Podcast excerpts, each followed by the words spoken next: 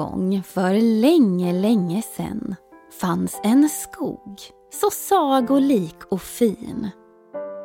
I skogen fanns en sjö och i den simmade valar, guldfiskar och en och annan delfin. Just idag var sjön fylld med djur och väsen som badade i vattnet det blå. I sagan du nu ska få höra händer underbara saker som inte alls är hittepå.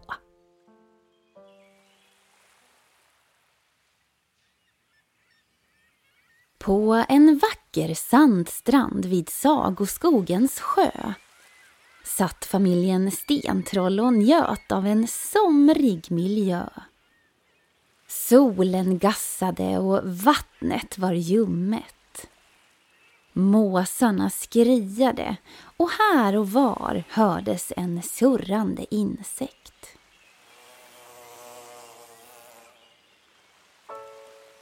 Pappa Troll hade gjort i ordning smörgåsar med ost och smör som de nu alla satt och åt med ett glatt humör. Det här är livet det, sa pappa och kisade mot solen som sken. Ja, svarade mamma Troll medan hon hällde upp saft åt Flisa och Sten. Vilken underbar dag de hade, familjen Stentroll. Ska vi leka? Frågade Flisa sin lillebror och tog fram en boll. De sprang ner till sjön och badade och lekte i det ljumna vattnet. Titta där! ropade plötsligt Sten och pekade på några andra troll som satt på en gräsplätt. Det var familjen Trädtroll med sina barn Fred och Flora som också var på stranden. Sten ropade hej och vinkade glatt med ena handen. Familjen Trädtroll hade sitt hem högt bland träden i en trädkoja. Där bodde de tillsammans med en pratglad papegoja. Men idag hade de lämnat sin koja för att hänga på stranden hela dagen. Ska vi inte äta glass snart? frågade trollflickan Flora och klappade sig om magen. Om en liten stund, svarade barnens far och mor. Då fick Flora se Sten vinka och sa till sin lillebror. Kom så springer vi ner till vattnet för att leka med Sten och Flisa. Titta vad jag hittade i vattnet! Ropade Sten som höll i något han gärna ville visa. Han tog fram ett tomt snäckskal som skimrade i pärlemor. Åh, vilken fin! sa Flisa till sin lillebror. Hon fortsatte. Ska vi bygga ett stort sandslott och sätta snäckskalet som port?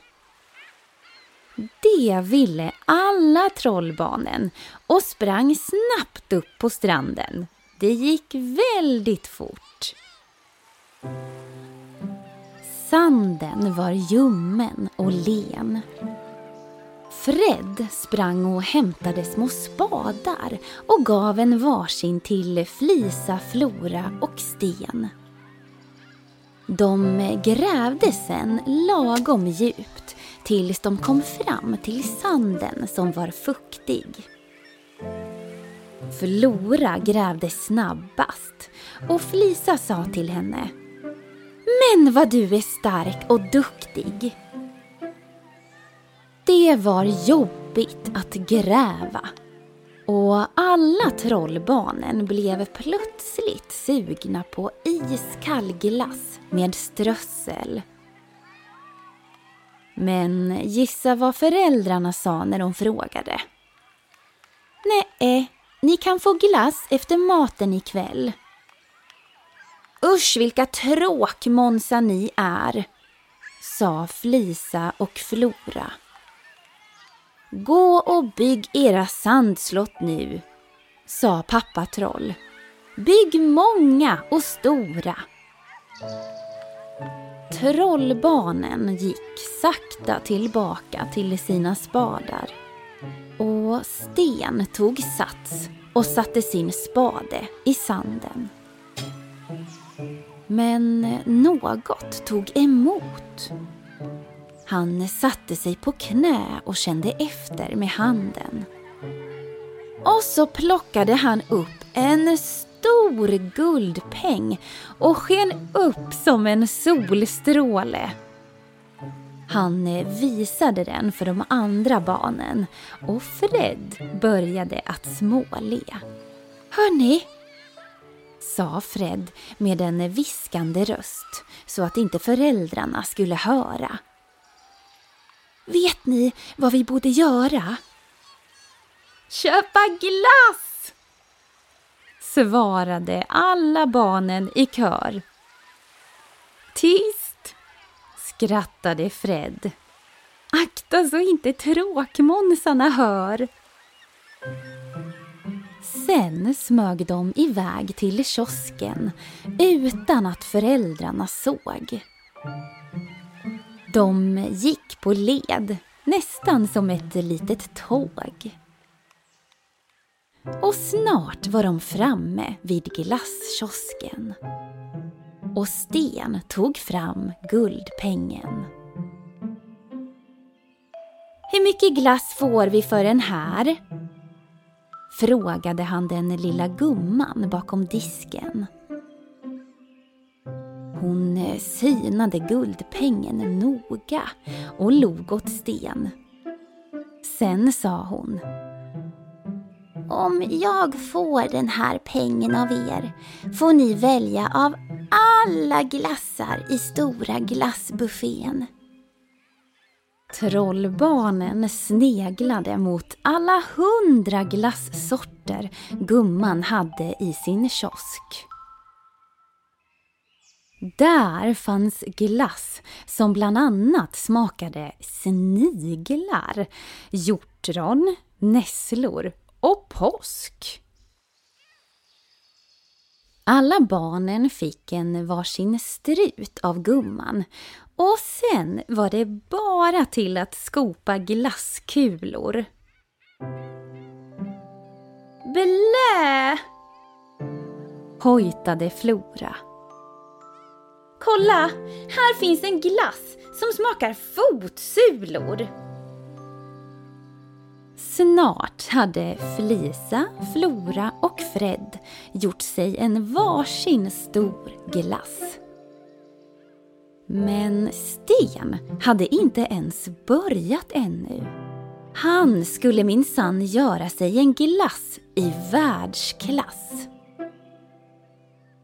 Första kulan han tog var med smak av lakrits. Sen följde kulor med smak av vanilj, hallon och blåbär. Efter det tog han en kula gräddglass, kokos, melon och björnbär. Och nu kanske du tror att Sten var nöjd med sitt glasstorn. Men icke. Han fortsatte skopa glass och hade lutande tornet i Pisa som inspiration. Han fortsatte med en stor kula dansk nougat en kula nötkola och två kulor med smak av citronsorbet. Nu är jag nöjd, sa han sen och la huvudet på sned. Trollbarnen gick och satte sig vid strandkanten, så nöjda och glada. De doppade tårna i vattnet och bestämde att efter glassätandet skulle de minsann bada. Vilken tur att du hittade den där guldpengen, sa Flisa sen. Och hur många kulor glass tog du egentligen? Ja, det var en bra fråga det. Han du med att räkna? Kom ihåg att Sten tog två kulor av citronsorben.